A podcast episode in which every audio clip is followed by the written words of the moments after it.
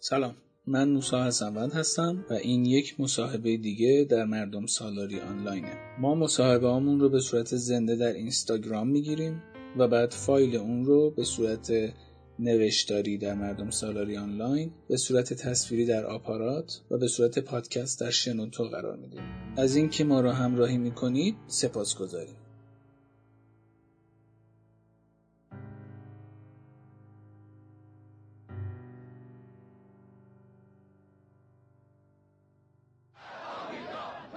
last few weeks, such talk has only benefited the Iranian Iran government. aggressively pursues these weapons and exports terror. the international community in general and the United Nations Security Council in particular are facing an یک important نفر در شورای امنیت با آمریکا موافق نبود همیشه برای مردم صحبت کردن از سیاست و سیاست خارجی ساده ترین اتفاقای ممکن تلقی میشه اینکه کلماتی مثل کنار اومدن، سازش کردن، فروختن یا چیزایی از این دست رو مداوم تو مکانهای عمومی مثل تاکسی و اتوبوس میشنویم شاهدی بر این مدعاست.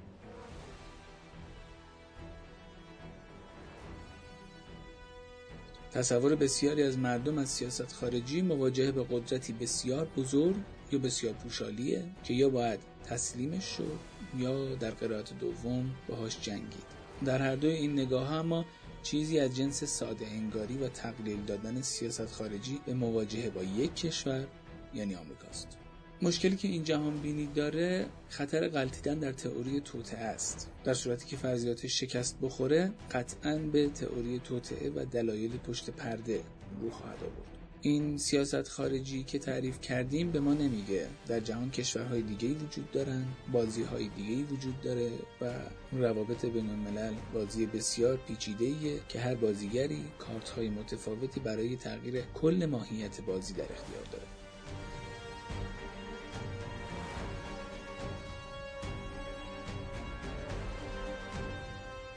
به خاطر همین با دکتر علیرضا نامور حقیقی مدرس سیاست در دانشگاه تورنتو به گفتگو نشستیم و از ایشون پرسیدیم به راستی چالش های سیاست خارجی ایران چیه؟ این چالش ها چطور بررسی و اولویت بندی میشن و چه تأثیری بر سیاست های داخلی و بین المللی ما دارن؟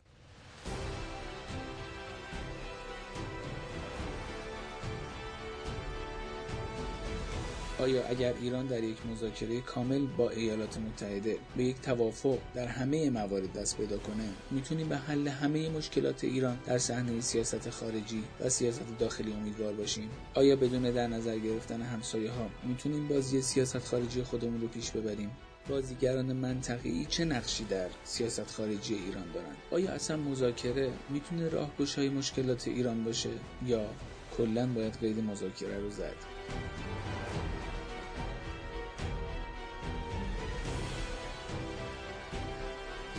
آقای نامور بزرگترین چالش سیاست خارجی ایران رو مسئله غنیسازی اورانیوم می‌دونه. ایشون در دفاع از نظر خودش میگه غنیسازی کلیدواژه‌ایه که ایالات متحده می‌تونه بقیه کشورها رو علیه ایران متحد کنه. و نظرشون اینه که ایران از غنیسازی و نه البته از صنعت هسته‌ای.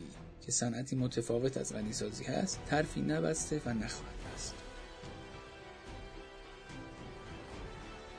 این استاد دانشگاه معتقد ایران پیش از انتخابات ریاست جمهوری آمریکا باید پکیج مذاکراتی خودش رو روی میز بگذاره من موسا حسنوند هستم و در یک گفتگو در مردم سالاری آنلاین با دکتر علی رضا نامور حقیقی از چالش های سیاست خارجی ایران خواهیم گفت.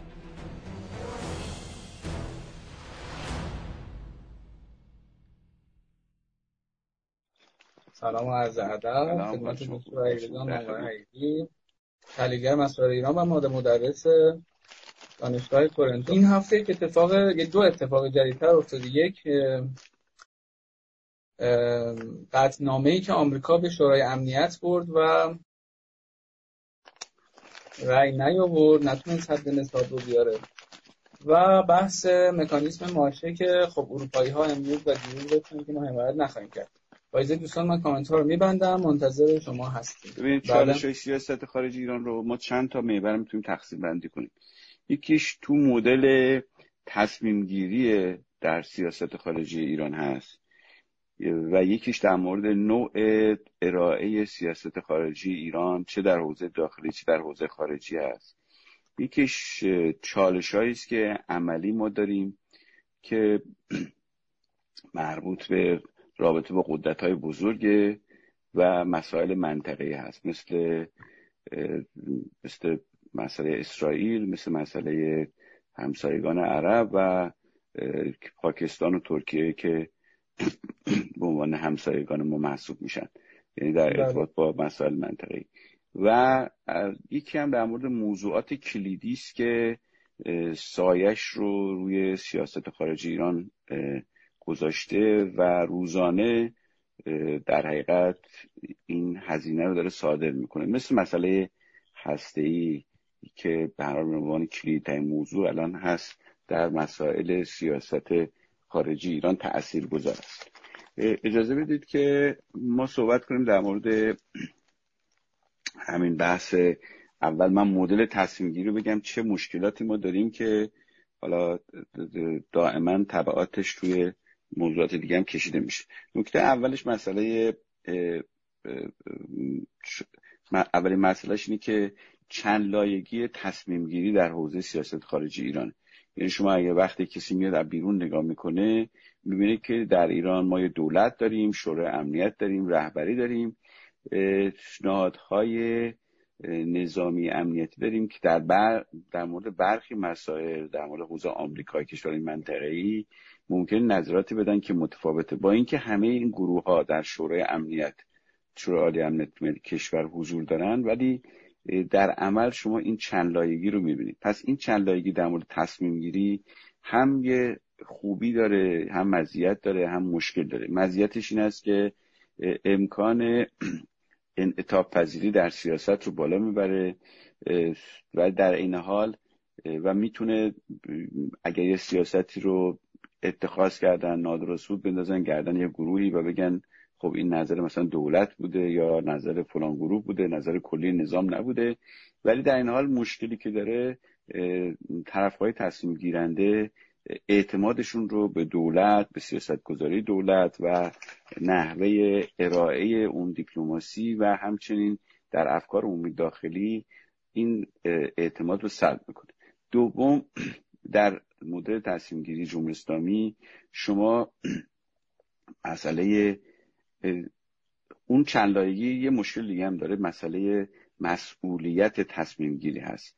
ببینید مثال برجام همین جوریه که این تصمیمش در نهایت اگر میاد تو پروسه خودش از دولت شورای عالی امنیت و رهبری و رهبری و یه تصمیمی در ارتباط با قدرت بزرگ اجرا میشه این مسئولیتش در نهایت با همه این نهادهاست و هیچ کس مبران نیست از این مسئله. بنابراین این موضوعی است که اینم مشکل ایجاد می‌کنه. وقت شما اگر نگاه کنید در دعواهای مجلس دعوای داخلی به ویژه یا حتی حملاتی که در خارج میشه هر کسی اون رو نسبت میده به گروه دیگری. یعنی ظاهرا مثلا فرض کنید برجام تصمیم گرفته شده ظاهرا فقط نظر دولت بوده یا نظر آقای ظریف بوده یا نهاد شورای هیچ کاره بوده. خب مگه میشه که تصمیمی علاوه حقوقی وقتی به لحاظ قانون اساسی مسئولیت تصمیم گیری در حوزه سیاست خارجی در سیاست کلان به عهده فرض کنیم رهبر و شورای امنیت ملی است طبیعتا تبعات اون تصمیم گیری هم به عهده اونها خواهد بود. هیچ کس نمی‌تونه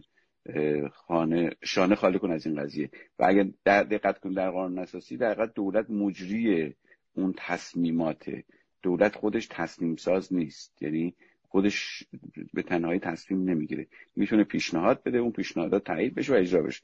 پس بنابراین در حوزه سیاست خارجی هر تصمیمی گرفته شده رو می‌تونیم منتج از شورای عالی ملی و نهاد رهبری بدونیم. دولت مجری اون قضیه است. می‌تونیم ما بگیم مجری اون چیزی رو که خواستن اجرا نکرده. خب طبیعتا اون بحث انتقاد مجری پیش میاد. این یه نکته. نکته دوم در مورد اولویت بندی در سیاست خارجی. اینی که ما ما به عنوان این هم چیزیست که یه ناظر خارجی رو دچار ابهام می‌کنه.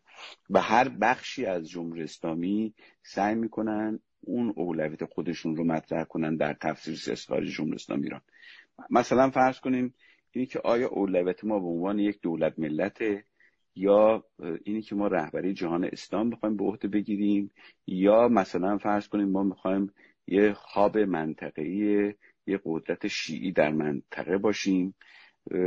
یه یا یه دولت انقلابی هستیم که وظیفمون اینه که با امپریالیسم آمریکا مقابله کنیم با آمریکا مقابله کنیم و در سراسر جهان هر جا که بتونیم موقعیت جدیدی رو برای ایده های انقلابیمون پیدا کنیم.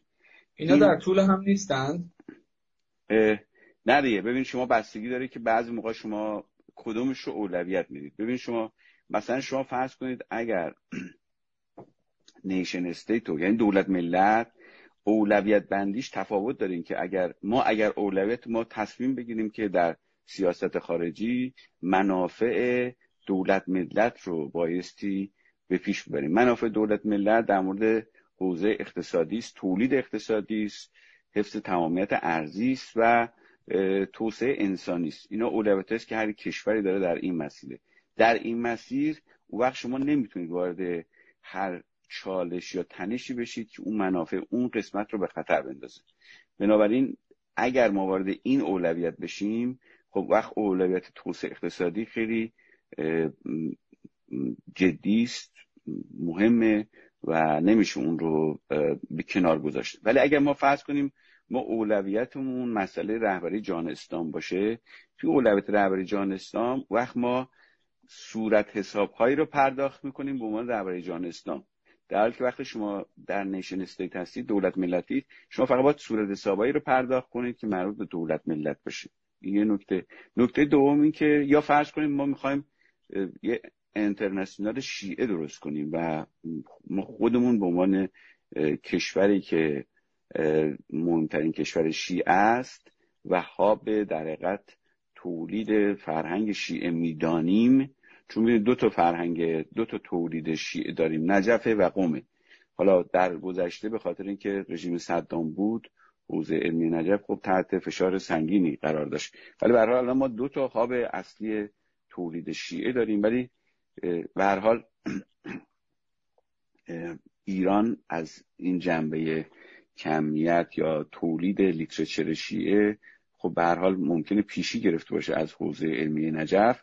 به هر حال اینی که ما چه خواب شیعه هستیم و ما این رهبری شیعه رو در جهان منطقه شیعه می‌خوایم نشیم بریم اونم یه اولویت بندی دیگه می‌کنه یه نوع سیاست خارجی دیگری رو به ما درست تنظیم خواهد کرد. یا نه ما ممکن اصلا سیاست انقلابی بخوایم بگیریم. انقلابی بودن برامون فرق نمی‌کنه. در هر کجای دنیا در آمریکای لاتین در فلسطین در منطقه ما می‌خوایم که به کشوری است که با هر صورت حسابی می‌خواد با آمریکا نبرد کنه اونو کوچکش کنه. برای اینکه ما تئوریمون این هست که آمریکا اون در حقیقت اون عنصر جاهلی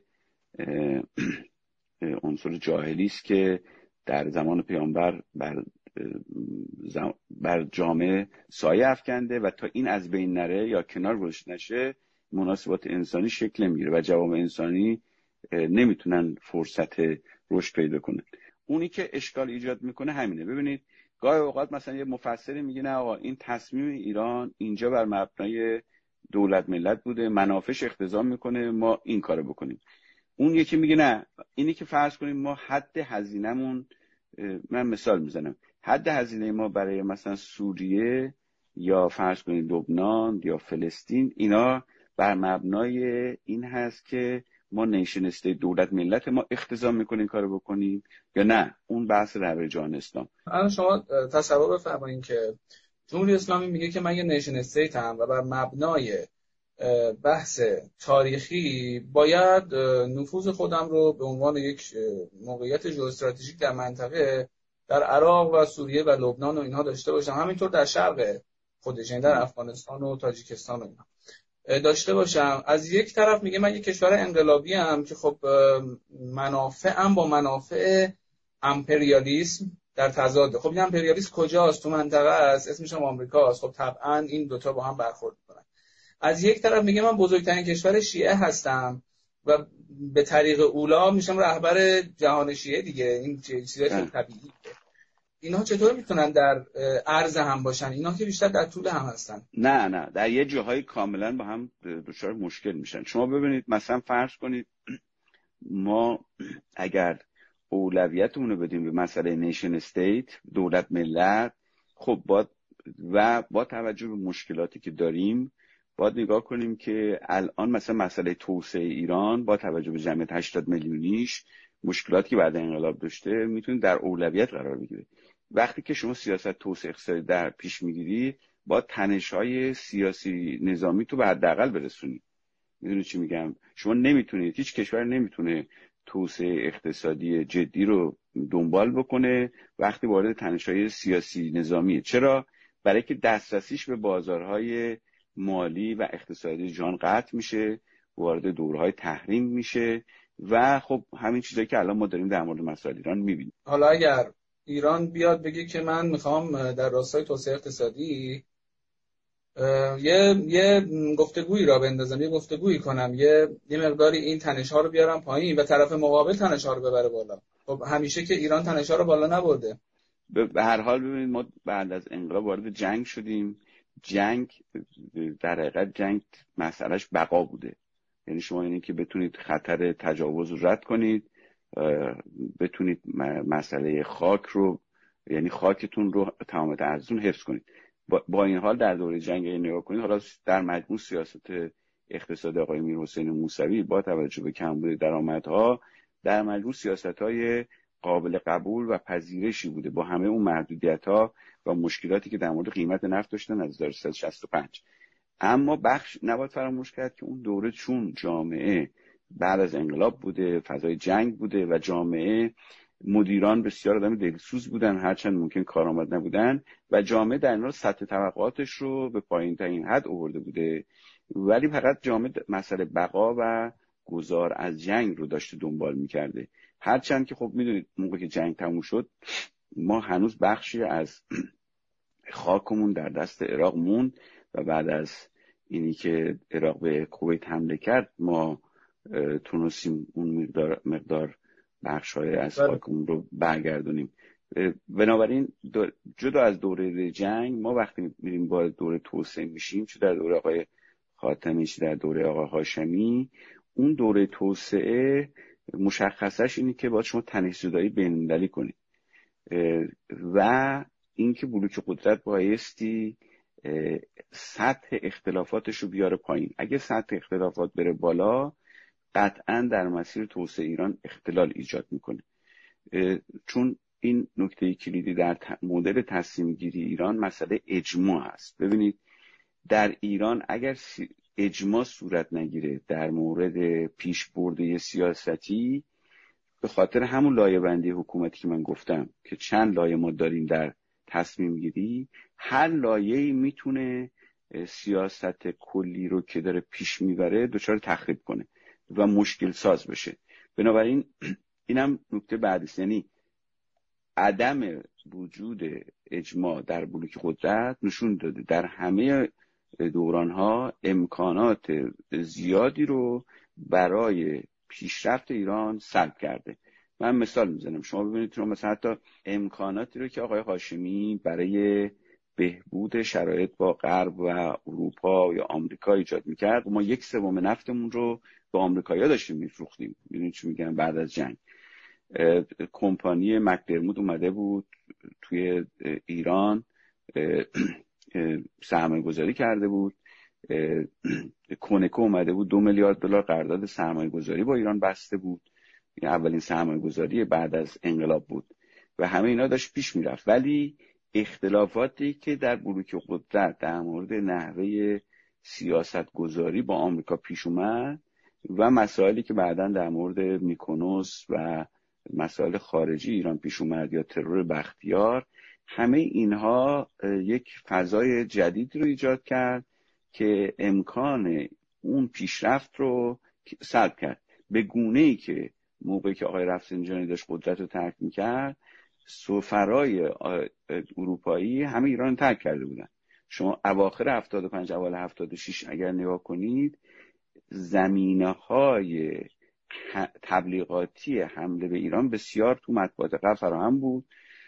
اولین بار بود که تمام سفرهای اروپایی ایران رو ترک می‌کردن. برخی از مقامات بلندپایه ایرانی متهم شده بودند به در دادگاه میکنست برای ترور افراد و یک زمین چینی شده بود. اگر شما تیترهای نشریات آمریکایی نگاه می‌کردید هر روز نشانهای کمپ های اردوگاه های تربیت چیریک رو در تهران یا جاهای مختلف ایران نشون می‌دادن و به گونه بود که حتی می‌گفتن باید ایران حمله کرد. یعنی اگر اون انتخابات نشده بود و آقای خاتمی شاید موفق نشده بود که یه فضای جدیدی در سطح بین ایجاد کرد ممکن بود اتفاق میافتاد اگه شما نگاه کنید آقای ناطق نوری هم این خطر رو درک کرده بود. آقای ناطق نوری دقیقا از شما از از بهمن و اسفند 75 دقیقا بحثش اینه که ما باید با آمریکا بهبود رابطه داشته باشیم و دیگه شعارهایی که ما رابطمون گرگو میشه نمی‌دادن. یعنی حتی آقای ناطق نوری هم متوجه شده بود که خطر جدی است. آقای لاریجانی که به, آمریکا، به انگلستان سفر کرده بود و خب حالا اون متن مذاکراتش خیلی سرصدا کردن استا طلبا. حرف اساسیش بود که ما می‌خوایم وارد دور جدیدی با مصالحه با غرب بشیم. و خب می‌گفت که اصلاح طلبان نمی‌تونن این کار انجام بدن به خاطر اون پیشینشون ولی حرف آقای ناطق هم در حقیقت تنیسودایی و ایجاد یک نظم جدیدی با آمریکا بود.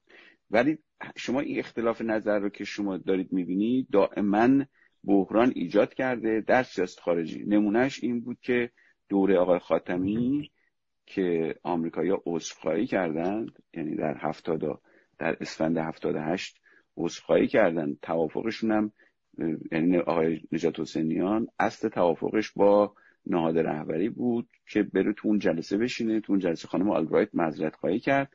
ولی به خاطر مسئله ترور حجاریان در داخل موضوع خیلی جدی گرفته نشد.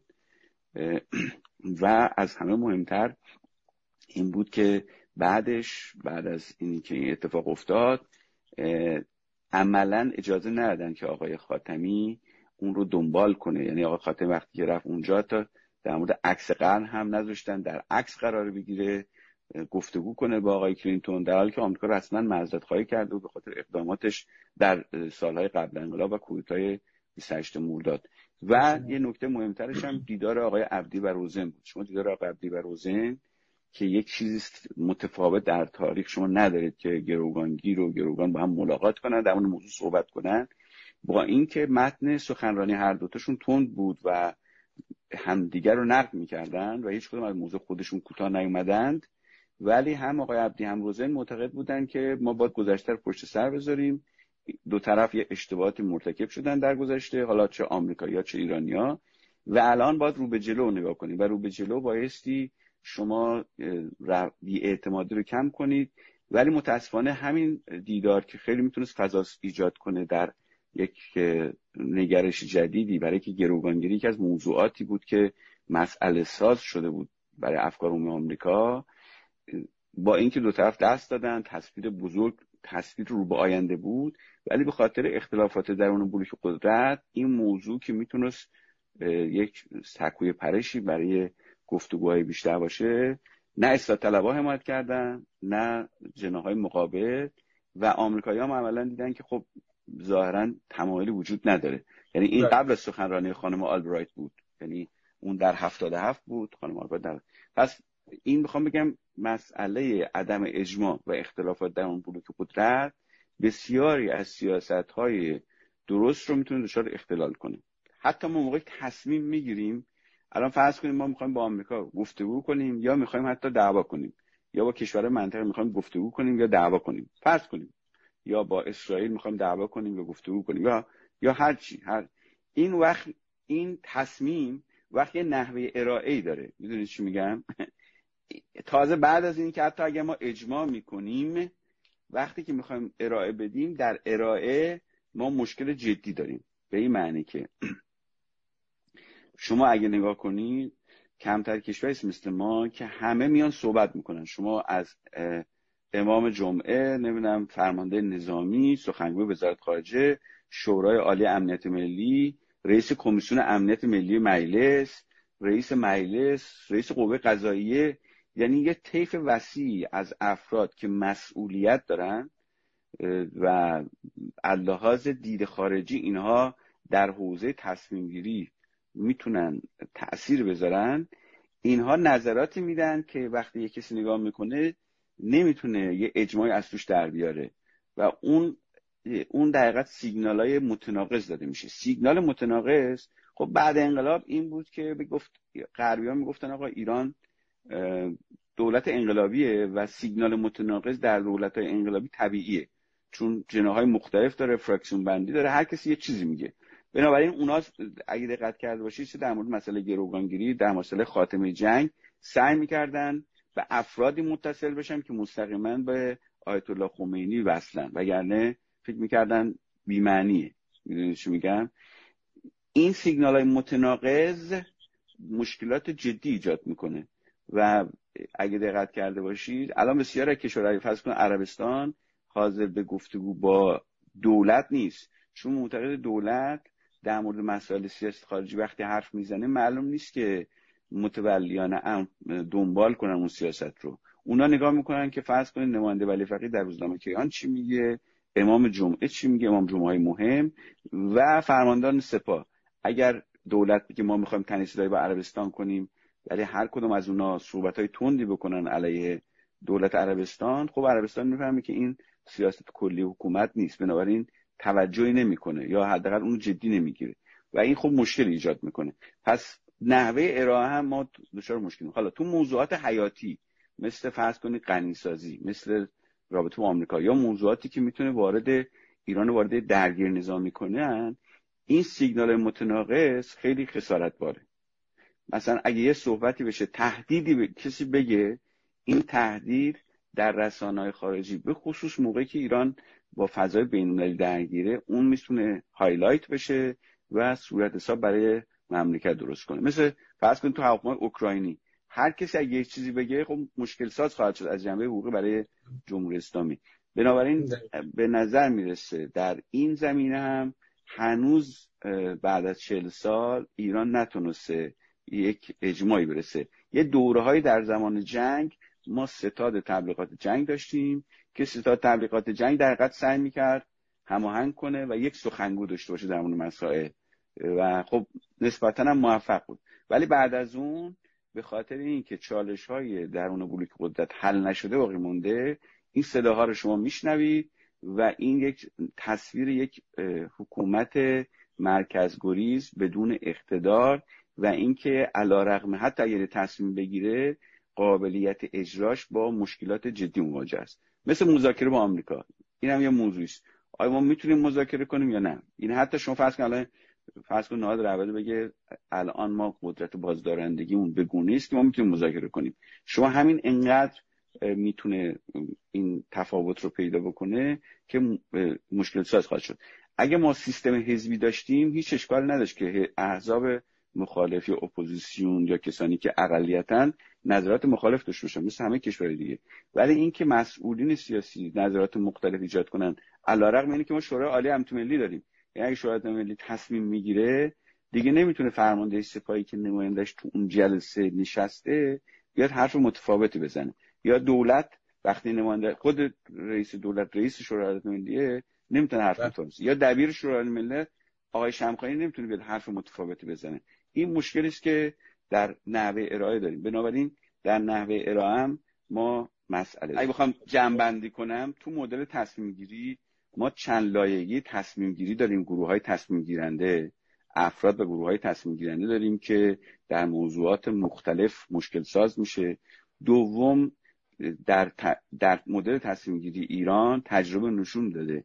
اگه اجماعی صورت نگیره هیچ سیاستی به طور کامل موفق پیش نمیره. برای اینکه هر کدوم از هیچ کس به تنهایی نمی‌تونه یه سیاست رو پیش ببره. ولی هر کدوم از بازیگران توی قدرت اونها به اندازه خودشون می‌تونن تخریب ایجاد کنن. شما مثلا فرض کنید مثال من می‌زنم. مثلا شما کنید در مورد رابطه با عربستان. درسته؟ اگر ما سیاست اینه که ما تنش کنیم به عربستان وقتی یه گروه دانشجویی را نمیفته که بیریزه و سفارت مثلا عربستان آتیش بزنه یا سفارت انگلستان رو نماینده مجلس آقای رسایی جز آدمایی بود که حمله می‌کنه به سفارت انگلیس. قطعا اون آقای احمدی نژاد هم مخالف بود شورای عالم ملی هم مخالف بود. خب یعنی این خودش نشون میده که توانایی حکومت اقتدار حکومت زیر علامت سوال میده و اینا پیام های منفی در حوزه سیاست خارجی. پس اگر ما اجماع نتونیم بکنیم نشون داده که هر بازیگری حتی کوچک می‌تونه اختلال ایجاد کنه. این دوتا سوم اون چیزی ما گفتیم اولویت بندیه.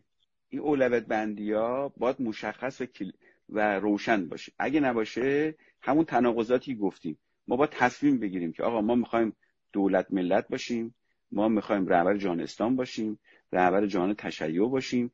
چون در جاهایی که تناقض پیش میاد شما باید یه جا تصمیم بگیرید. ما اولویتمون مشخص نیست. هم پیام های گمراه کننده برای جامعه جهانی میده هم تو داخل شما نمی‌تونید گروه فقط می‌تونید گروه های خاصی رو بسیج کنید ببینید زمان جنگ آدما صرف نظر که حکومت چی میگه برای دفاع از وطن بسیج میشن. حالا عده زیادی ممکنه به خاطر عنصر مذهبی بیان به خاطر عده ممکنه عنصر میهنی بیان. درسته؟ ولی میان. نتیجهش اینه که عده زیادی میان در جنگ مشارکت می‌کنن. اما در, در فضای غیر جنگی و فضایی که چیز میشه اون موقع دیگه آدما اگر احساس کنن این سیاستی نیست که فرض کنید با اونا ارتباط برقرار می‌کنه یا منافع کلی اونا رو داره دنبال می‌کنه خب حاضر نیستن بسیج بشن یا شروع می‌کنن به مهاجرت. شما این مهاجرت نخبگان که به طرز وسیعی شکل گرفته و روز به روز داره بیشتر میشه و می‌تونه استراتژیکلی نابود کنه امکانات ایران رو و اینکه جامعه امید به آیندهش کم رنگتر داره میشه. شما ببینید هر جوان ایرانی شما نگاه کنید 95 درصدشون از صبح که بلند میشن دنبال اینن که برن خارج اگر امکانش رو داشته باشن. این نشون دهنده این هست که این سیاست خارجی با اینها ارتباط برقرار نکرده. یعنی حداقل منافع اونها رو نشون نمیده. و این رو هم ما توی حوزه انتخاباتی نمیاریم. همین که من گفتم. ما می‌تونیم هر سیاستی رو اولویت بدیم. مثلا ما بگیم آقا ما می‌خوایم سیاست رهبری جان اسلام رو به دست بگیریم. این سیاست تبعاتش اینه. اگه تو انتخابات حتی ریاست جمهوری افراد اینو بگن و بگن چه هزینه‌ای دارن و مردم بهشون رأی بدن اشکال نداره. ولی چون هیچ کدوم اینا رو نمیگن. شما ببینید نه آقای احمدی نژاد نه آقای رئیسی در موقع انتخابات ریاست جمهوری نمیگن آقا ما دنبال این سیاستیم. خیلی نرم صحبت می‌کنن. گفتگو تنش صدایی این چیزا رو صحبت می‌کنن. ولی و خب طبیعتا اگر شما بیاد بگید خیلی خب من می‌خوام سیاست رهبر جان اسلام یا انقلابی باشم باید بگن آقا تبعاتش اینه که آقا ملت مصرفشون کم کنن مقامات مصرفشون کم کنن و خب این مسئله انجام میده.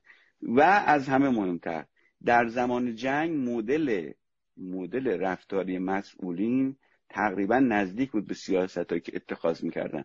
یعنی ما اگه در جنگ بودیم در زمان جنگ کم و بیش حالا 70 80 درصد مقامات مدل زندگی می‌کردن که بقیه جامعه زندگی می‌کردن یا خانوادهشون می‌رفتن جبه شهید می‌شدن. از این موضوعات نزدیک بود به این وضعیت. اما در وضعیت کنونی جامعه وقتی احساس کنی که همین بحث آقازاده ها یا استایل زندگی شما ببینید وقتی 95 درصد مقامات توی منطقه های بسیار مرفع زندگی می‌کنن. نوع امنیتی که دارن نوع رفت آمدی که دارن هزینه هایی که می‌کنن و نوع زندگی خانواده هاشون خب جامعه خبردار میشه.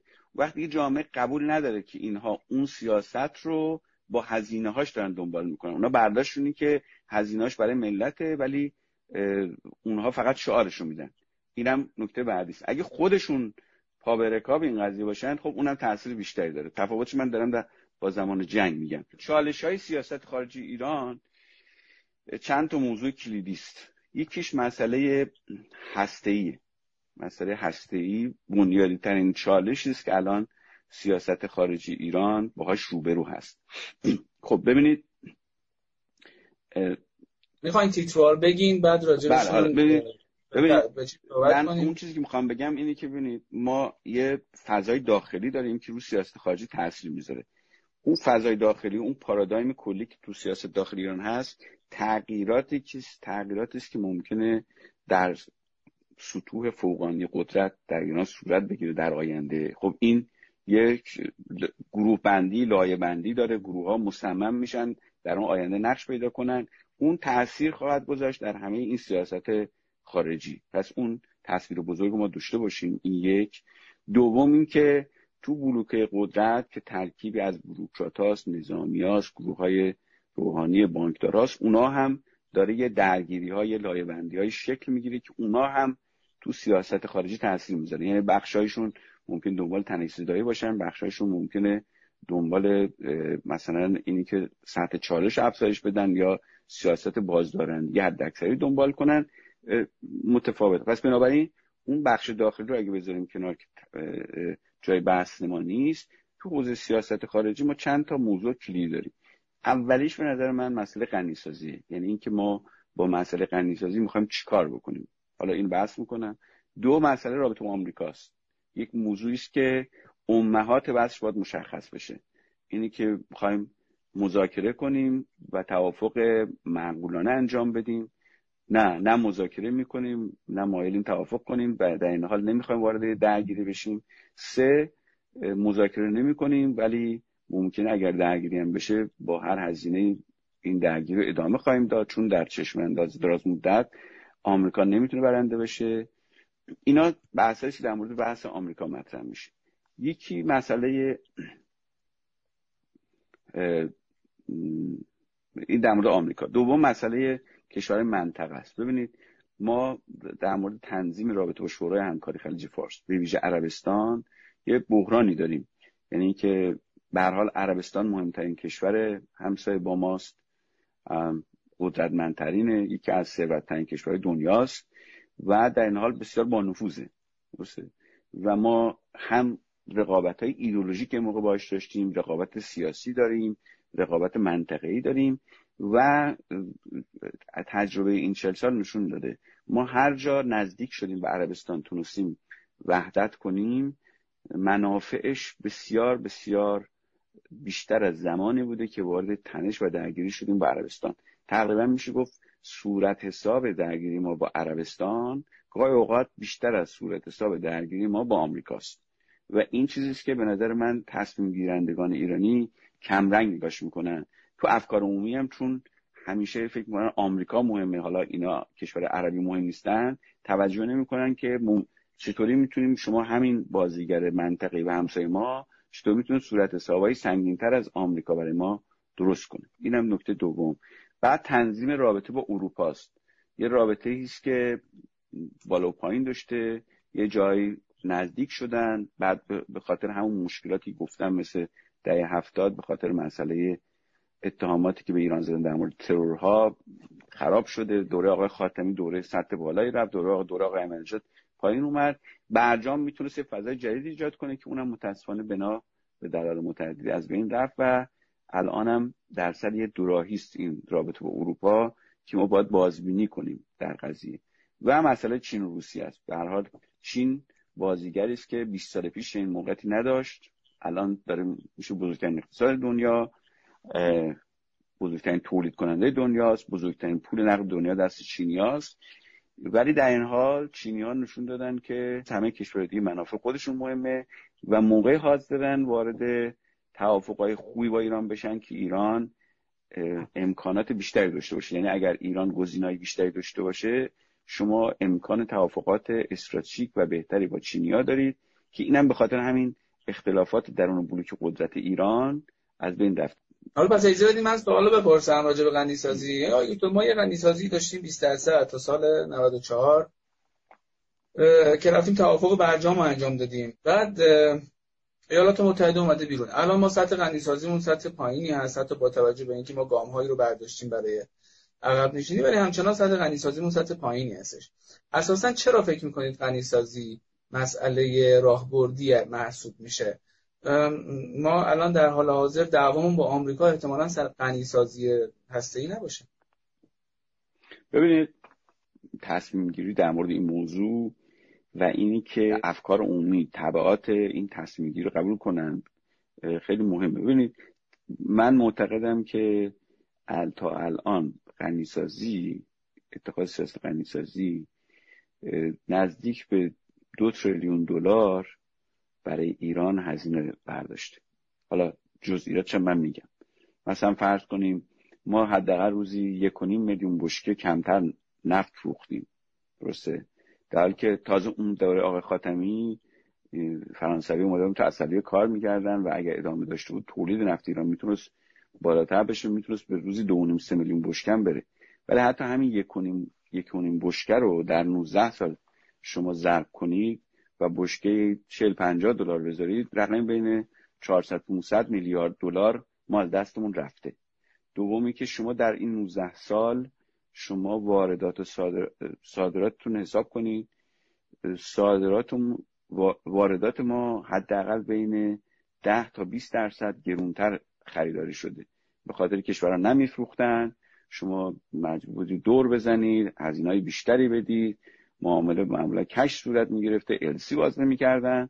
همه اینا نگاه کنید هزین رقم واردات هر سال و تازه واردات واردات این قاچاق شاملش نمیشه. تازه اون جداست. یعنی اون پولی که از جیب ملت ایران رفته برای این واردات اون هم اگه شما نگاه کنید مثلا سالی 60 70 میلیارد دلار حساب کنید سالی 7 ده میلیارد دلار 15 میلیارد دلار یا 20 میلیارد دلار ما بیشتر پرداخت کردیم برای این واردات کالاهایی که آوردیم. یعنی 200 میلیارد دلار اینجا ما هزینه دادیم.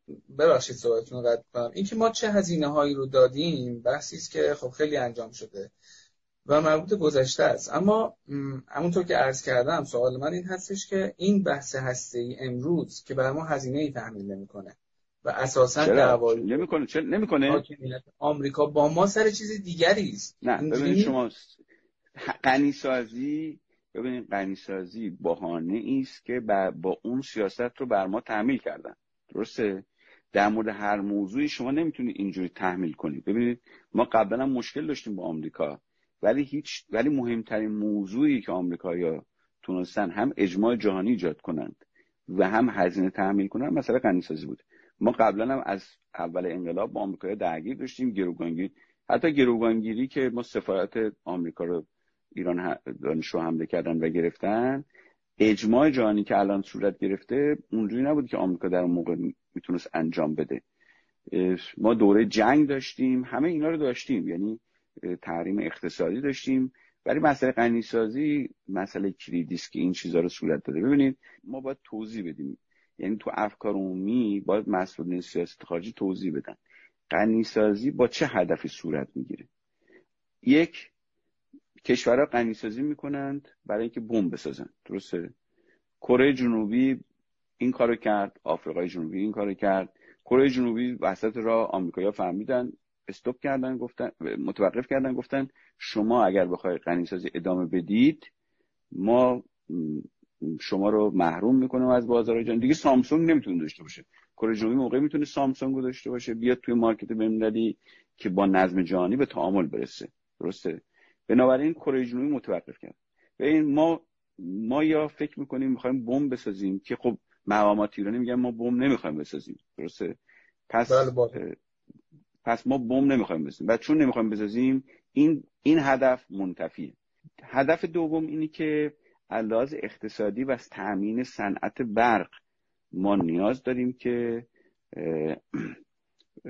به قول معروف هستنت هسته داشته باشیم. شما ببینید بین قنیسا... اولا بین قنیسازی و صنعت هسته تفاوت وجود داره. الان امارات بسیار دیرتر از ما شروع کرده از چند سال تونست به تولید برق هسته برسه. ولی صنعت غنیسازی نداره. می‌دونید چی میگم؟ یعنی غنیسازی ربطی نداره با تولید صنعت برق. و معمولا اگر شما در تنش بینالمللی نباشید کشوری که مثلا برای شما این کار انجام میده حالا چه اروپا یا چه روسیه قطعا سوختش رو هم تامین خواهند کرد. مضافا برای اینکه اصلا خیلی از کشور اروپایی الان مثلا آلمانیا دارن صنعت سوخت هسته رو می‌ذارن کنار. و مضافا برای اینکه سوخت فسیلی ممکنه حالا حالا وجود داشته باشه. یعنی به خاطر این ترس از تمام شدنش ترسی است که ما بیخود داریم. چون ایران بزرگتر منابع گاز و نفت داره. و بله. الان جوریست که آقای زنگنه میگه ما باید تولید کنیم بفروشیم. چون ممکنه ده سال دیگه اصلا شما بشکه نفت رو بیشتر از پنج دلار نخرن. آره ببینید. بله. یعنی بنابراین پس این اولویت دادن با این هزینه برای ایران اونم موقعی که ما در مشکلات یعنی در بخش های دیگر علمیمون و تولید اقتصادمون دچار مشکلیم هیچ مبنای توسعه ای نداره. شما فرض کنید حالا می‌خواد غنیسازی خودتون مستقل باشید. ما حتی تو اورانیوم هم منابع ایران انقدر کافی نیست. می‌دونید چی میگم؟ یعنی شما باید از بازار خارجی بخرید. و شما اگر در تنش باشید با سیستم بین‌المللی خب قطعا به شما نمیفروشن. حالا بعضیا معتقدن ما غنیسازی می‌کنیم جدا از اینکه صنعت برق داریم سوخت صنعت برق رو می‌دونیم. غنیسازی صنعتی است که می‌تونه خودش ارزش افزوده تولید کنه. اونم استدلالی است که نابجاست. اون موقعی است که شما بتونید الان روسیه یکی دو تا کارخونه غنیسازیشو بس برای که مقرون به صرفه نیست. شما بایستی پنجاه هزار تا سانتریفوژ پیشرفته آر 8 داشته باشید که مقرون به صرفه باشه. و ما هنوز تا اون نقطه خیلی فاصله داریم. می‌دونید چی میگم؟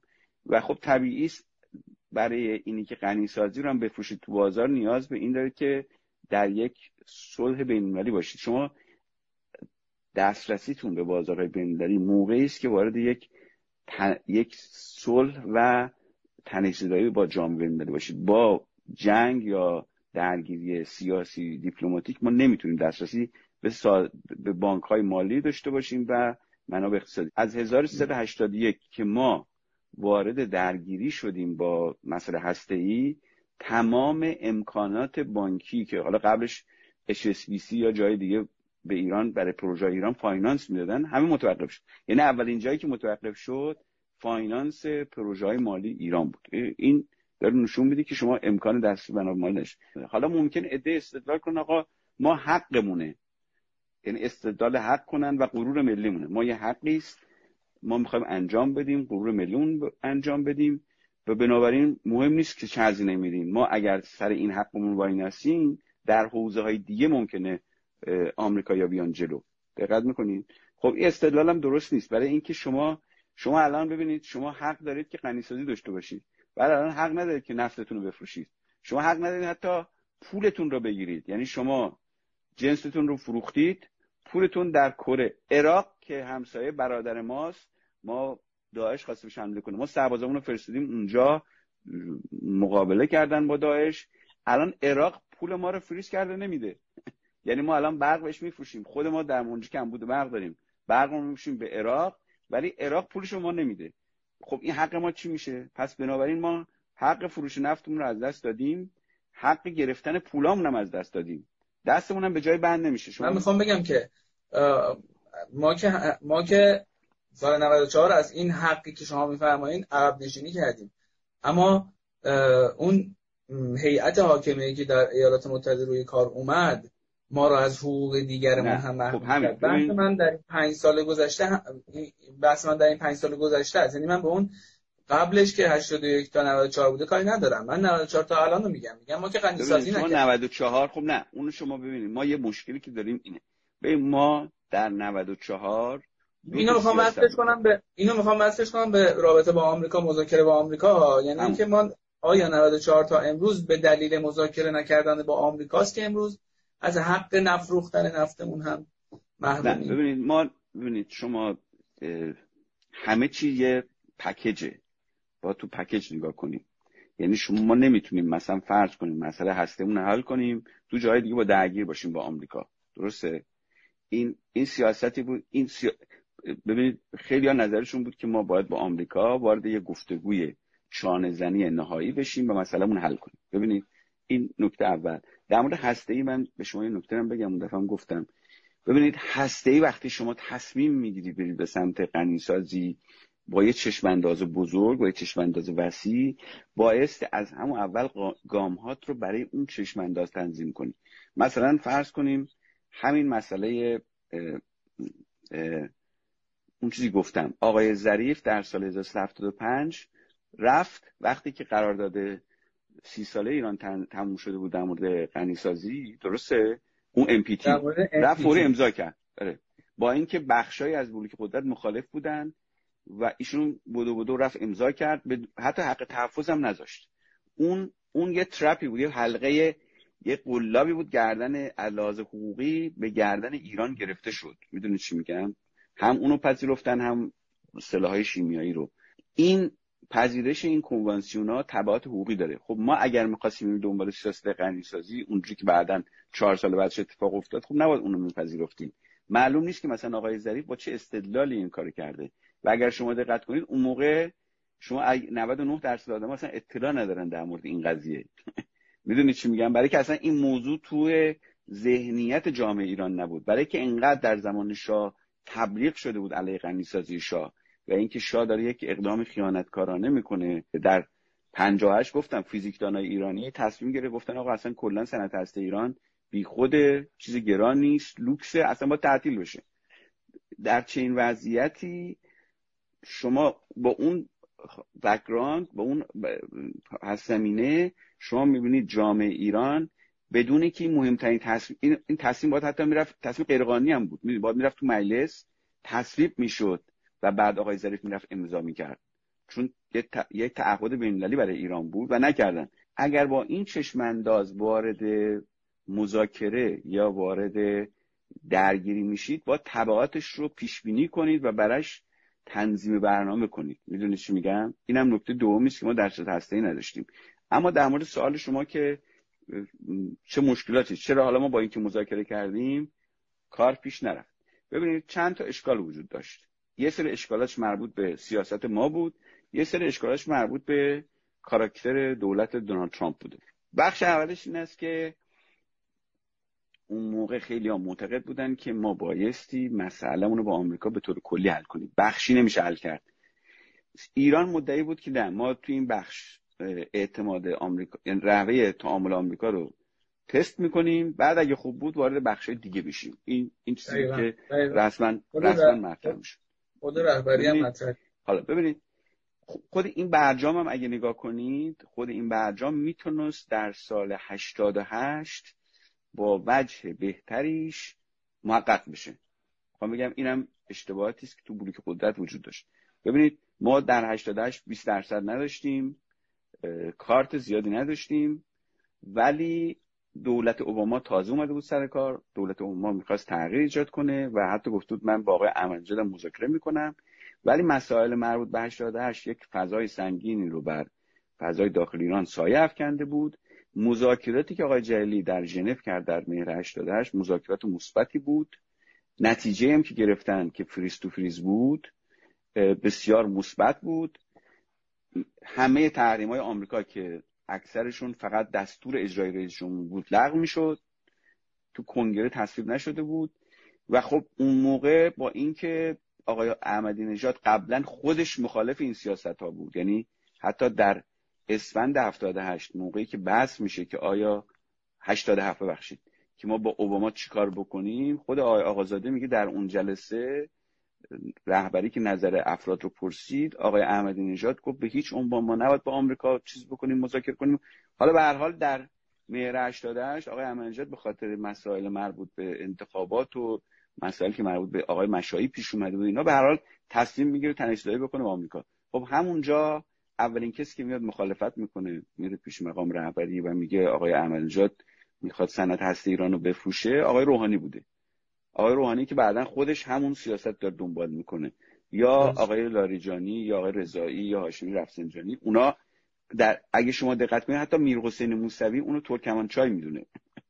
پس بنابراین می‌خوام بگم اون چیزی رو که در 88 ترکمانچای می‌دونستن بعدا با یک چیز ضعیفتری ما خودمون امضا کردیم و به عنوان تنش‌زایی مطرح شد به عنوان موفقیت دولت آقای روحانی. می‌خوام بگم باید منصفانه آدم برخورد کنه در مورد این قضیه.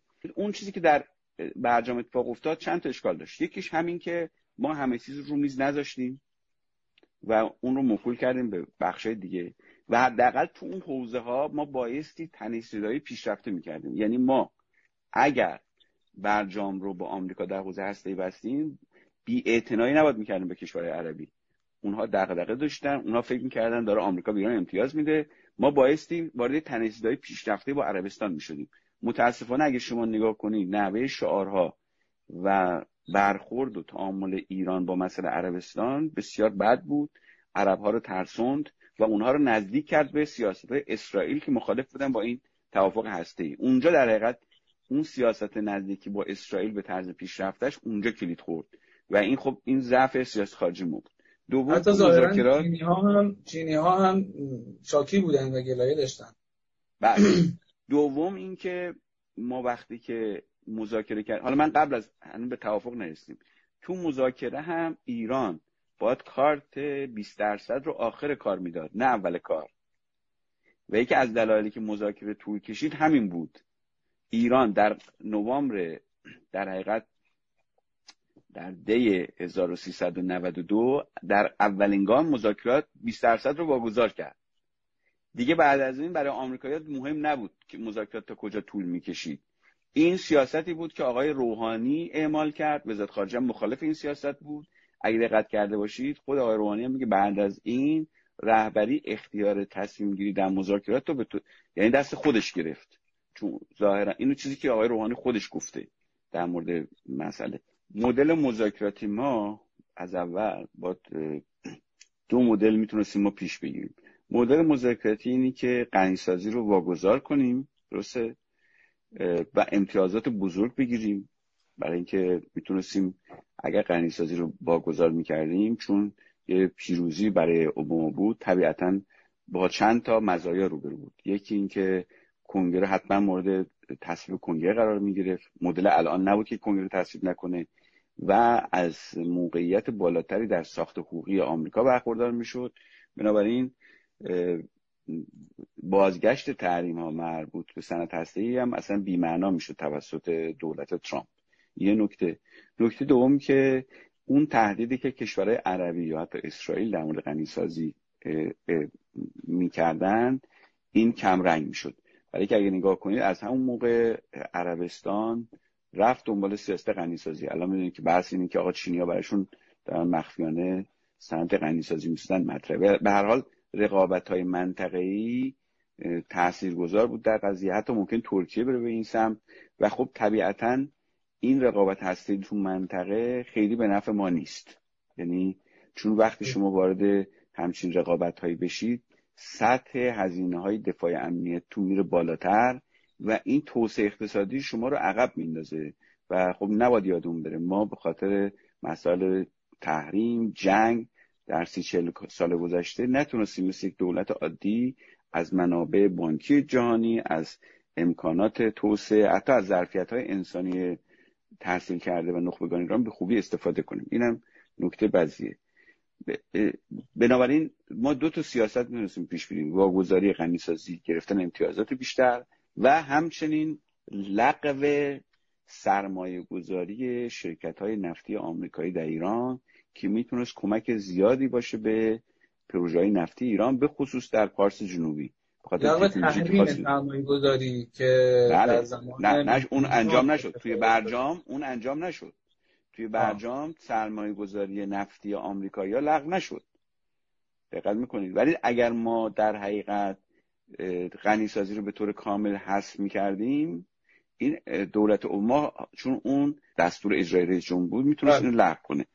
و از همه مهمتر از همه مهمتر امکانات و ارتباطات علمی ایران با جهان غرب با گشایش بیشتری روبرو بود. الان به خاطر همین مسئله هسته‌ای و غنیسازی دانشجویان فیزیک با محدودیت های ادامه تحصیل انتخاب رشته در کشورهای خارجی روبرو هستن. این نه فقط برای ایرانه. شما ببینید برای چینیام هست یا یه موقع برای پاکستانیام این محدودیت رو گذاشتن می‌دونید یعنی مسئله غنیسازی یه مسئله است که چون توازن قوا رو تغییر میده و از لحاظ آمریکا هدفش تولید بمبه یعنی اونا کار ندارن که شما چی میگید. اونا هدفشون رو هر کشوری که وارد این صنعت میشه و روش داره هزینه میده تولید بمب می‌دونن. این حتی کره جنوبی برزیل یعنی و حتی شاه. شاه هم ما بحث کردم. شاه هم که بله. صنعت غنیسازی شد کارتر دستور داد که باش همکاری نکنید چون می‌خواد بمب بسازه. اونا تحلیلشون که شما می‌خواد بمب بسازه. یعنی کار ندارن که شما چی میگید یا حتی ما فتوای مذهبی داریم. اونا هر کسی که وارد غنیسازی میشه به خاطر هزینه بالاش تحلیلشون که فقط این دلیل امنیتی و بمب سازی داره و هیچ دلیل بهانه دیگه رو قبول نمی‌کنن. صرف نظر اینی که ما چی میگیم. پس بنابراین ما دو تا راه داشتیم برای مذاکرات. مذاکرات اینی که غنیسازی رو بدیم امتیازات گسترده بگیریم در کنگره تصویب بشه فشار منطقه بسیار کم بشه و بخش دیگه اقتصاد ایران گشایش خیلی زیاد ایجاد کنه. ولی حاکمیت تصمیم گرفت که نه چون ما به حال از 1378 79 تا فرض کنیم حالا بگیم 80 تا 14 15 سال ما در مورد شعار دادیم به عنوان حقمون دونستیم و تا حالا هزینه دادیم اگه بخوایم کلا واگذار کنیم این علاوه افکار عمومی ممکنه یک بازخورد منفی داشته باشه اقتدار حاکمیت تضعیف کنه مشکلات جدی ایجاد کنه و چشمانداز بازدارندگی رو هم تضعیف کنه. خب این ما در مورد 598 و قبول صلح با صدام هم داشتیم. می‌دونید چی میگم؟ شما یه ما قبل شعار تا آخرین منزل تا آخرین قطره خون تا آخرین سرباز رو داشتیم. ولی یه ما بعدش ما با عراق پیمان آتش بس رو امضا کردیم. می‌دونید یعنی شیفتای اینجوری همیشه تو سیاست خارجی ممکنه بحرانزا باشه. و حاکمیت نظرش این بود که ما اگر همچین شیفتی بکنیم بحرانزاست علاز داخلی ممکنه تضعیف نهادهای اصلی قدرت صورت بگیره. بنابراین تصمیم گرفتن برن به بازی اینکه مذاکره بشه با حفظ غنیسازی. حالا اینی که خروجی چقدر باشه خیلی مهم نبود. مهمی که حداقل لازم فرمی غنیسازی حفظ بشه. حالا توی این حالا ما چون رفتیم توری دوم مشکلات خاص خودش داشت. یکی این گفتم همه جانبه نبود. یعنی ما فقط غنیسازی رو گذاشتیم روی میز بخش دیگر وارد مذاکره نشدیم که خود اون مشکل ساز می‌تونست بشه. دوم اینکه تو در خود مذاکرات هم مشکلاتی داشتیم. یعنی در مدل دوم. این که اولا غنیسازی 20 درصد اول دادیم که نباد می‌کردیم. نکته سوم این بود که در این مذاکرات از ظرفیت های انسانی جامعه نخبگان ایران استفاده نشد. یعنی وزارت خارجه بنا به دلایلی شاید حالا دلایل امنیتی بوده دلایل اطلاعاتی بوده حالا دلایلی. یه عده خاصی رو وارد کردن که برخی از اینها وارد نبودن و مشکلات ایجاد کرد. یعنی مثلا فرض کنید کسی که امور بانکی رو نظر می‌داده آقای اسفانی وزارت اطلاعات میگه با ما کار می‌کرده اطلاعات سپاهی دستگیر کرده به عنوان جاسوس پنج سال فرستاد زندان. خب شما در یه م... اگه در یک کشور دیگه یه عضو مذاکرات همچین اتهام بهش وارد می‌شد یا باید وزیر اطلاعات استعفا می‌داد یا رئیس اطلاعات سپاه. چون نمیشه که این هم جاسوس باشه هم نباشه و هیچ اتفاقی در بالا نیفته بنابراین از ظرفیت های کارشناسی در حوزه بانکی حقوقی و مالی استفاده نشد. بنابراین اگه در مذاکرات ببینید تحریم دلاری توی مذاکرات نبوده. اینکه تحریم دلاری لغو بشه. یعنی این چیزای کلیدی. یا حتی در مورد بانکی ما مذاکرات پیشرفته ای نداشتیم. و اگر هم دقت کنید ما بعد برجام مسئله بانکی همچنان موند. حتی در دولت اوباما هم مسئله بانکی حل نشده باقی مونده بود. پس اللحاظ کارشناسی جدا از موفقیت هایی که تیم آقای ضعیف داشتن یه ضعفایی داشتن. بخشش اون واگذاری 20 درصد بود که به نظر می‌رسه فشار آقای روحانی بود. چون آقای روحانی می‌خواست بگه من در صد روز اول به توافق رسیدیم. چون می‌دونید که مذاکرات خورد به بنبست دوباره آقای روحانی تماس گرفت و اونجا اون غنیسازی 20 درصد رو که پذیرفتن چیزی هم به ایران ندادن. در مورد طلا دادن و بیمه و این چیزا که هیچ عملی نکردن غربی ها یعنی همونجا نشون داد که می‌تونن در بازی جرزنی کنن و بله. پس بنابراین نکته دوم هم همین که از ظرفیت ها استفاده نشد نکته سوم هم در حوزه بانکی و چیز استفاده شد. نکته چهارم هم که در قرارداد پیش بینی نشده بود که اگر آمریکا اومد بیرون چه اتفاقی خواهد خواهد شد. درسته؟ اینم چون همه بحث بود که آقا ایران اگه بیاد بیرون چه اتفاق چه مکانیزمی ایران رو کنترل کنه. این عدم پیش بینی حقوقی هم ضعف مذاکراتی بود که الان خودشو در همین بحران اخیر داره نشون میده. و نکته پنجم هم که به نظر من مهم هست ما یه مونیتورینگی قبول کردیم که فراتر از NPD و پروتکل الحاقی است در تا حالا در هیچ کشور دنیا دنیا هم اجرا نشده. این برجسته ترین پروتکل الحاقی است بنابراین ایران به هیچ عنوان نمی‌تونه بمب بسازه. این هم که دولت ترامپ میگه حرفای یاوه است. می‌دونید چی میگم؟ ایران امکان بمب سازی نداره با این مونیتورینگ ولی در این حال به آمریکا این امکان رو می‌داد که هر سه ماه بار باید هی بر اساس گزارش آژانس بیا تحریما رو تمدید کنه یا تعلیق کنه. درسته؟ این هم خود, خود, خود مشکل ایجاد می‌کنه. برای اینکه ما توافق یک حزبی کردیم. جمهوری ها پشت این توافق نیومدن به خاطر اینکه اگر غنی سازی رو ما واگذار کردیم قطعا جمهوری ها حمایت می‌کردن. و خب این در تصویر بزرگ در سیاست ایران این پیش بینی آینده کم رنگ بود و خب همین نقطه ضعفی شد که باهاش ما دچار مشکل شدیم که الان می‌بینیم. اگه من نظر کارشناسی خودم اینه که ما بایستی وقتی که ببینید شما غنیسازی وقتی که ما نمی‌خوایم بمب باش بسازیم وقتی که لحاظ اقتصادی مقرون به صرفه نیست و وقتی هم لحاظ بحث حق که می‌کنیم و قرور ملی شما بخشای دیگر به شدت تحت فشار هست هزینه های دفاعیت میره بالا و جامعه نخبگان هم حمایت نمی‌کنن. یعنی ببینید این سیاست موقعی موفقی که جامعه نخبگان مردم عادی حمایت کنن از این سیاست به هر دلیل. مثلا پاکستانیا به خاطر اختلافشون با هند این کار رو می‌کنن حمایت کردن. درسته؟ یا کره شمال کره جنوبی به خاطر اختلافشون با کره شمالی. ولی تو جامعه ایران مشخصه که از یه جایی که سطح از اینا میره بالا دیگه مسئله غنی سازی تبعاتش و اینا به عنوان یک حق ملی که به هر هزینه باید حفظ کنیم به نظر من اکثریت رو نداره. هیچ کدوم از ریاست جمهوری ها در انتخابات این بحث رو نکردن که ما باید به هر هزینه حفظ کنیم. می‌دونید چی میگم؟ بنابراین چون این نبود به نظر من سیاست دادن غنیسازی و گرفتن امتیازات از جمله حضور سرمایه گذاری شرکت آمریکایی در حوزه نفتی می‌تونست ما کمک کنه. علت این بود که اگر اون کار صورت بگیره سیاست های تغییر رژیم آمریکایی کمرنگ میشه.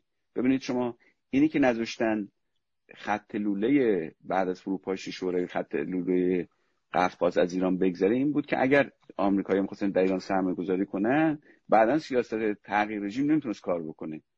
سیاست که آقای هاشمی داشت این بود که جذب این سرمایه ها مذاکرات مالی این سیاست رو کمرنگ کنه. بنابراین ما اون رو هم نتونستیم انجام بدیم. ببینید یعنی ما اگر دنبال یک سیاست بازدارندگی هستیم بخش از این بازدارندگی سیاست های همکاری های اقتصادی. در همتنیدگی اقتصادی آره. چیزی بنابراین حالا من یه نکته من مطرح کنم.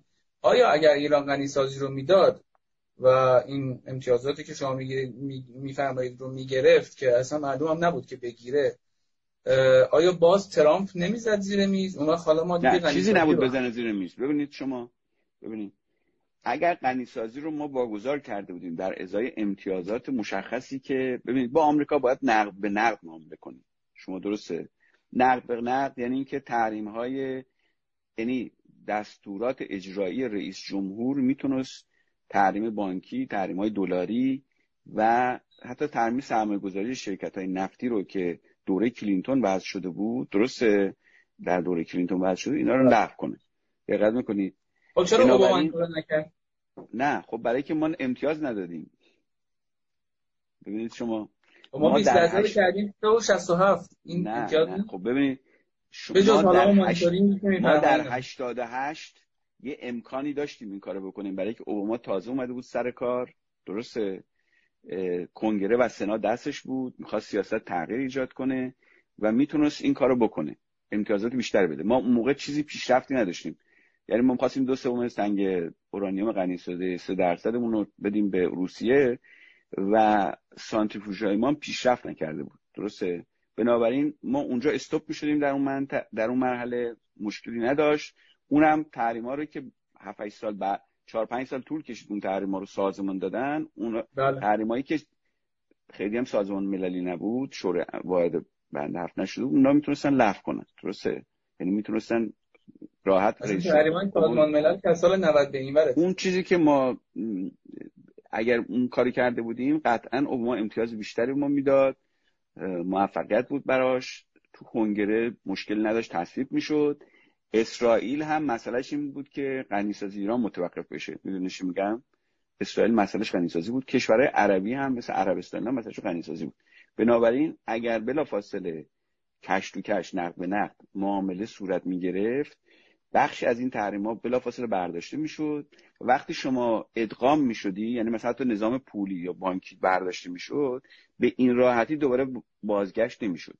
ولی این مدلی که ما توافق کردیم چون ما خواستیم به هر قیمت غنیسازی حفظ کنیم اونا هم سیاست تعلیق به پیش گرفتن. یعنی جاهایی که مهمه. جاهای مهم مسئله پول و بانک و ایناست که ایران access پیدا کنه به نظام بین‌المللی بانکی. اونجا رو گذاشتن روی تعلیق ادامه ندن بقیه تحریم ها رو هم گذاشتن هر سه ماه یه بار که گزارش آژانس چی باشه. بنابراین ولی در حالت. وقتی که شما واگذار می‌کردی دیگه این حالتی وجود نداشت. ترامپ از چیزی نمی‌تونست بیاد بیرون که اتفاقی بیفته.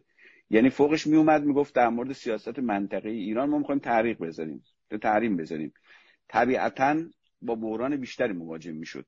چون میگم وقتی که شما وارد تصویب سنا و کنگره میشید خب دولت ترامپ با مشکلات بیشتری مواجه می‌شد. می‌دونید اون موقع حتی اگر ایران وارد هر نوع سیاستی می‌شد طبیعتا اللحاظ جامعه ایران هم معقول بود. یعنی اینکه آقا ما کارمون درست انجام بدیم اونا اشتباه کردن. حالا در مورد دولت ترامپ هم ما گام اشتباهی که برداشتیم موقعی که ترامپ اومد سر کار و هنوز برجام خارج نشده بود و می‌گفت باید مذاکره مجدد بشه اونم اختلافات در اون بلوک قدرت باعث شد که روحانی نتونه با ترامپ ملاقات کنه در 96 شما قبلا گفته بودید که هم ترامپ هم ایران دچار اشتباهات شناختی از طرف مقابل بودن بله. قبلا در جا مصاحبهاتون بله. گفتیم که ایران فکر می‌کرد که ترامپ نمی‌تونه از برجام خارج بشه و اگر هم بشه تحریمی بر نمیگرد نمی‌تونه تحریم کنه ترامپ هم احساس می‌کرد که اگر خارج بشه ظرف سه ماه ایران بله. یا به فروپاشی می‌رسه یا به تسلیم پس یه مقداری ما بحث چیزو نداریم. ما بحث اختلافات درون بلوک قدرت رو شاید نداشته باشیم. یعنی اصلا اساسا بلوک قدرت در ایران به صورت یک باچه تصور نمی‌کرد که شاید تحریم هایی که ترامپ یک جانبه می‌ذاره خب اگر این اگه تصویری که الان وجود داره از میزان تاثیر تر و میزان بازیایی که آم... ترامپ چون ترامپ بازیش در حقیقت همون مدلی است که ما می‌گفتیم در مورد آقای احمدی میگه وقتی شما با یک طرفی بازی می‌کنید با کاسپاروف شطرنج بازید و کارتون پیش نمیره باید بزنید زیر میز بازی. درسته؟ میزان خروج ترامپ از بازیگر اقلانی در سیاست داخلی و خارج آمریکا بیشتر از پیش بینی ها بود. این نکته اولش. می‌دونید نه در مورد ما حتی تو سیاست داخلی آمریکا هم خیلی ها فکر نمی‌کردن ترامپ بتونه بخشی از نهادها رو دور بزنه که دور زده. تو سیاست خارجی هم ما چه دولت آقای روحانی چه شورای عالت ملی و چه نادر رهبری فکر می‌کردن ترامپ بتونه این حد از فشار رو تحمیل کنه بر ایران. این یکی. دوم اینکه بیتوجهی به مسئله عرب ها و تضادی که ما با عربستان ایجاد کردیم حمله به سفارت عربستان اشغالش بیتوجهی و افزایش تنش ما با عربستان در مورد مسئله یمن. و حالا یه جایی تو عراق و اینکه نرفتیم فعالانه این تنش رو حل کنیم باعث شد که اون تحریم ها خیلی مؤثر عمل کنه. میگم این نکته مهمی است ما کمتر توجه می‌کنن. ما اگر با عربستان امارات نزدیک شده بودیم قطعا تحریم های ترامپ خیلی کمتر اثر میگذاشت و ما بهتر می‌تونستیم عمل کنیم. حتی با اتحاد اروپا. ما با اتحاد اروپا هم همین چالش های بلوک قدرت یعنی ما امکان بازسازی رابطه خوبی با اروپا نداشتیم. شما ببین توتال می‌خواست به سرمایه گذاری کنه این کار توی چین یه هفته ای صورت می‌گرفت. تو ایران یک سال یک سال نیم صورت گرفت. انقدر فضا سازی کردن به خاطر همین اختلافات در اون بلوک قدرت منافع گونه در اون بلوک قدرت باعث شد که این سرمایه گذاری یک همون تو همون حدود اولیش محدود بمونه. بقیه هم دیگه نمیان. ببینید کشوری که دعواهای جدی تو بلوک قدرت باشه سرمایه گذاری خارجی فرار می‌کنه. ممکنه جنس به شما بفروشه ولی رو سرمایه گذاری ما دچار مشکل میشیم. و با چین. ما با چین هم برخورد خوبی نداشتیم. دولت روحانی در 2016 برخورد خوبی با چین نداشت. الان ما متوجه شدیم که خب آقا چین یه بازیگری است که بیشتر از اونی که ما تصور می‌کنیم هست در حالی که امکاناتی ما 2016 از چین می‌تونستیم بگیریم خیلی بیشتر از امکاناتی بود که الان می‌تونیم بگیریم. برای که موقع ما گزینه اروپا و هم روی میز داشتیم و حتی گزینه سرمایه‌گذاری کشور عربی هم داشتیم که اونام صورت نگرفت. حالا ببینید من حرفم اینه. ما اشتباه محاسباتیمون این بود که یک فکر کردیم میشه با ترامپ مذاکره نکرد و از مزایای برجام استفاده کرد. در حالی که غلط بود. ما می‌تونستیم مذاکره کنیم. مذاکره معنی توافق نیست. ببینید ما اگر در مهر 1396 با آقای ترامپ مذاکره می‌کردیم آمریکا از برجام خارج نشده بود عضو برجام بود. مسئله داشت در مورد برجام نه به خاطر ما به خاطر اوباما چون رابطش با کوبا هم قطع کرد. و هر چیزی که اوباما به عنوان دست آورد داشت مسئله داشت. درسته. بنابراین ما می‌تونستیم باش وارد مذاکره بشیم. یه توافق جدیدی بکنیم.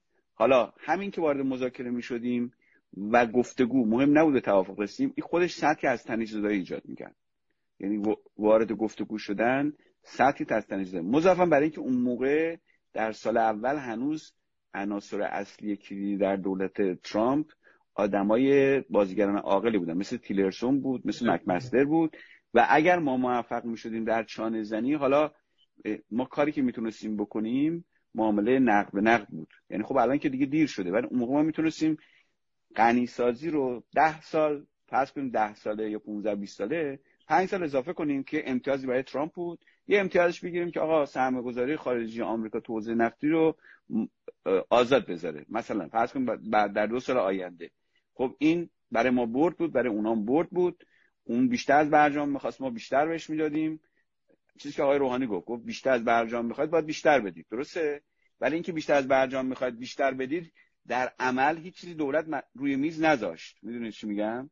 گفت این آقای روحانی. ولی نگفت خیلی خب بیشتر از برجام یعنی چی؟ حد اکثرش آقای چیز گفت که آقای ظریف گفت ما می‌تونیم پروتکل الحاقی رو در مجلس تصویب کنیم.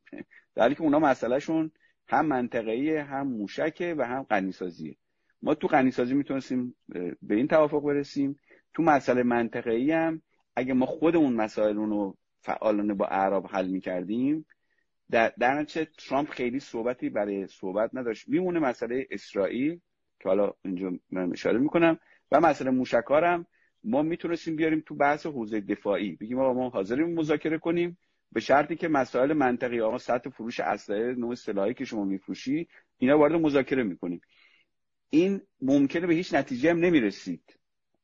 ببینید ولی از لحاظ داخلی جامعه احساس می‌کرد حکومت داره بر مبنای دولت ملت رفتار می‌کنه. مسائل جامعه توسعه اقتصادی براش مهمه. دنبال هیچ نوع تنش زایی نیست و بنابراین جامعه حمایت می‌کرد. و حتی اگر فشار دولت ترامپ میومد این فشار علاوه جامعه عقلانی بود. برای که می‌گفتن ما همه سعیمون کردیم اونا نکردن. ولی وقتی ما میگیم ما مذاکره نمی‌کنیم شما نشون دهنده یه بازیگر که تو سطح بین‌المللی رشنال بازی نمی‌کنه. چون مذاکره کردن با دشمن خیلی ساده است. یعنی ما با صدام هم مذاکره کردیم. می‌دونید چی میگم؟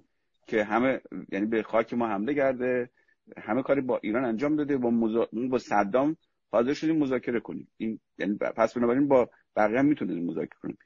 دومیش که علاوه بین المللی هم تصویر ایران به عنوان یک الگوی عقلانی صلح طلب و مذاکره جو می‌شد و این حمایت بین رو بیشتر می‌کرد از ما. شما الان ببینید همین الان که با این وضعیتی که ما حالا علیرغم این دعواهای شعارهای تندی که بعضی میدن تو همین موضوع هم دولت آمریکا در حوزه حقوقی دستش بسته شده.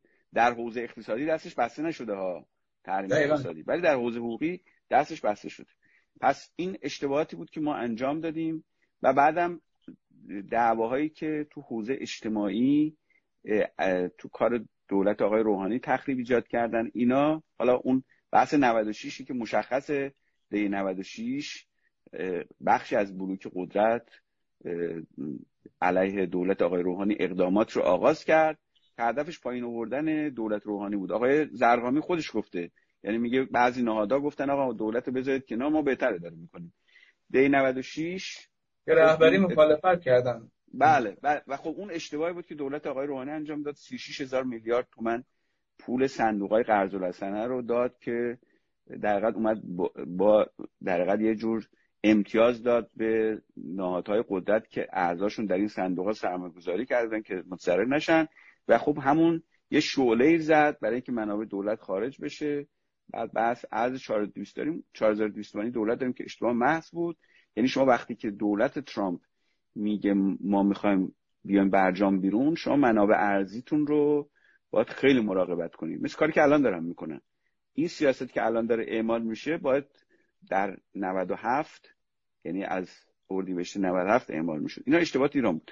حالا اشتباه ترامپ این بود همین که قبل از انتخابات بود. ترامپ تصورش این بود که که بله ایران اگر می‌گفت خودش می‌گفت می‌گفت اگه اوباما سه ماه ادامه داده بود دولت ایران سقوط کرده بود. این تصور سقوط که حالا توسط ترامپ توسط پومپو هم تبلیغ می‌شد. پومپو هم موقعی که رئیس سیایه بود بهش گفتن در دی 96 گفتن این تظاهرات چی میشه؟ با بی بی سی وودکوف تظاهرات ادامه پیدا می‌کنه.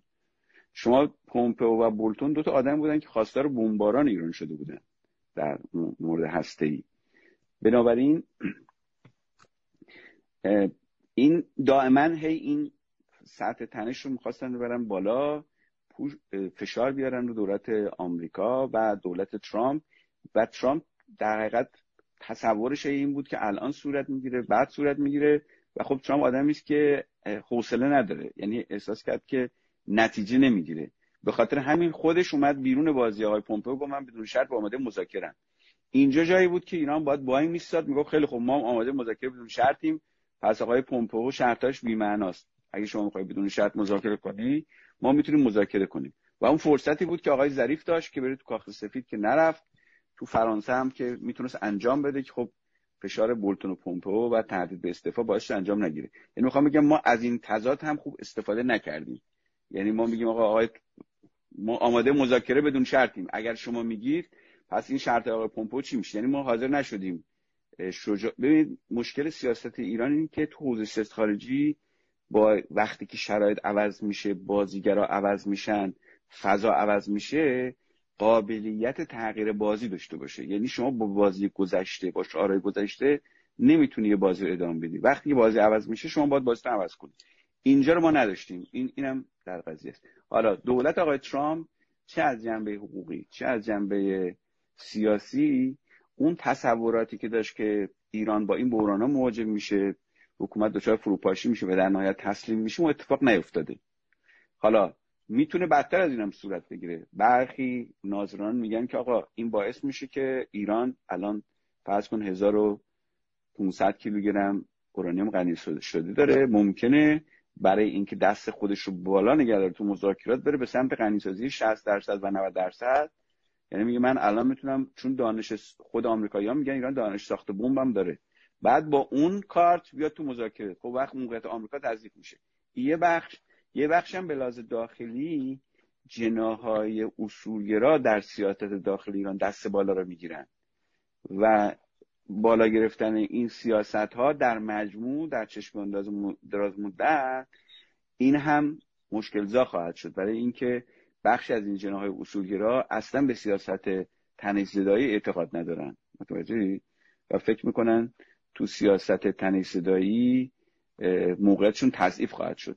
بنابراین هم از جنبه منافع استراتژیک هم از جنبه داخلی بحران ایجاد میشه که وقت آمریکا هم چه به لحاظ اقتصادی چه به لحاظ استراتژیک چون مسئلهش با چین هست نمی‌تونه توجهشو بذاره رو حوزه خاورمیانه زیاد. شما ببینید کره شمالی اگر باز کنه اون پاندورای هسته ایشو خب آمریکا دچار بحران میشه. یادتون نره آمریکا موقعی از برجام خارج شد که با کره شمالی به توافق رسید. موقع کره شمالی تمرین آزمایش موشک‌های هسته‌ای می‌کرد آمریکا حاضر نشد از برجام خارج بشه. اونجایی که با کره شمالی به توافق رسیدند این اتفاق افتاد. حالا فرض کنید ما با چین به توافق نرسیدن با کره شمالی به توافق نرسیدن و کره شمالی وارد یه بازی جدیدی بشه. چون سطح درگیری آمریکا با چین و کره شمالی بیش از اون حدی که تصور می‌شد. یعنی اگه شما نگاه کنید تصویرهایی که ترامپ می‌داد الان سطح درگیریش چند برابر شده حداقل با چین. بنابراین تو این وضعیت محاسبه ای این همون کاری بود که اوباما می‌خواست بکنه. اوباما تحلیلش این بود که چون تضاد آینده آمریکا در اقیانوس آرام و با چین هست بایستی فصل بخش خاورمیانه رو کم رنگ کنه که بره به اون سمت. بنابراین اللحاظ آمریکا هم لحاظ استراتژی آمریکا برای استراتژیستاشون دامن زدن تمش همه جانبه با ایران کمکی به تصویر بزرگ آمریکا و مسئلهش با چین نمی‌کنه. یعنی درست. چین از خدا می‌خواد که آمریکا بیاد توی خاورمیانه و بره تو جنگ اگه آمریکا بیاد تو خاورمیانه و بره توی جنگ بزرگترین چیز رو برای چین فراهم می‌کنه. بزرگترین سکوی پرش رو برای چین فراهم می‌کنه. بنابراین اونها هم نظرشونه که باید به توافق برسه با ایران.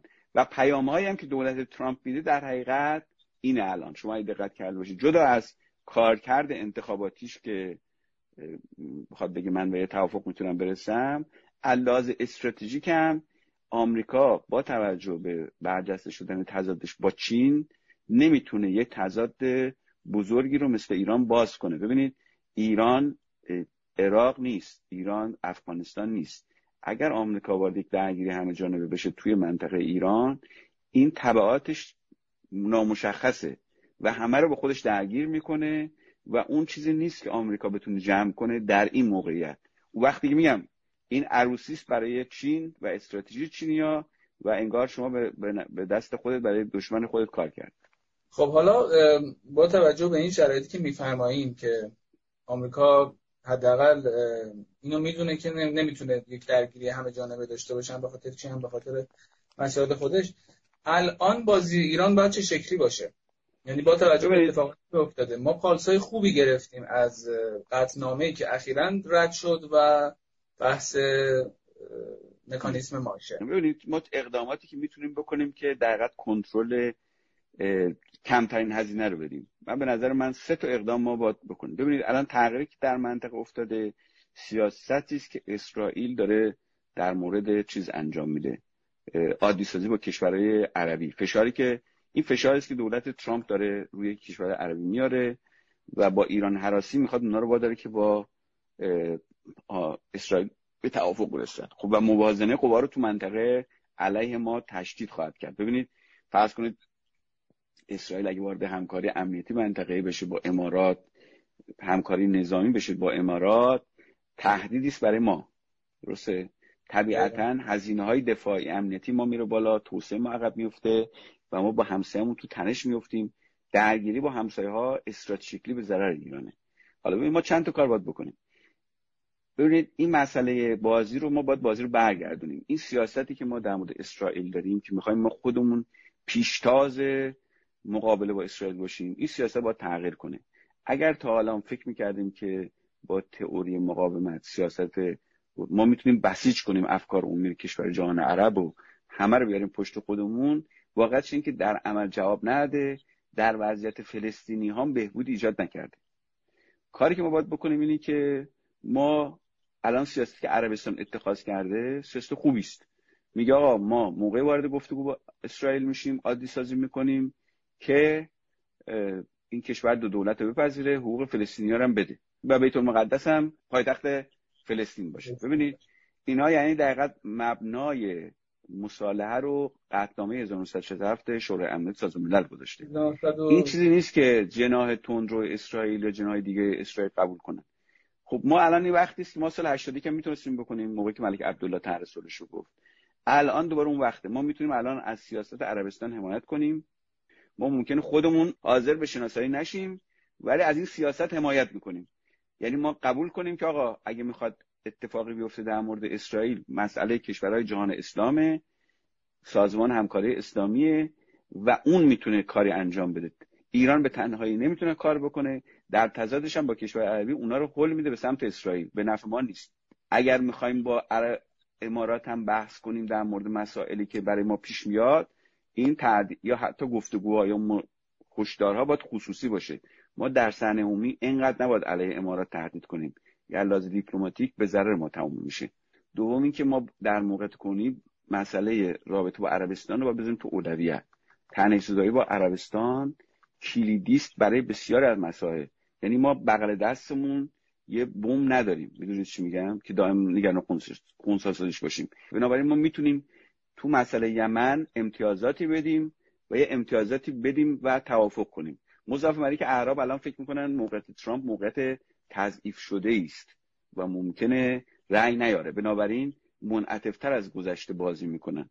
ما هیچ چیز علنی نبایستی تریبون هایی که متعلق به قدرتن سپاهی ها نماز جمعه یا حتی مثلا نهادهایی که متعلق به رهبریان شعارهای تون بدن علیه عربستان. اینا به عنوان سیگنال دشمنی با عربستان تلقی خواهد شد. سه مسئله با آمریکا. ما می‌تونیم بگیم که طبیعتا وقتی نیست با دولت آمریکا. ولی می‌تونیم بگیم آمریکا مذاکره بدون شرط می‌کنه. ما حاضر مذاکره کنیم.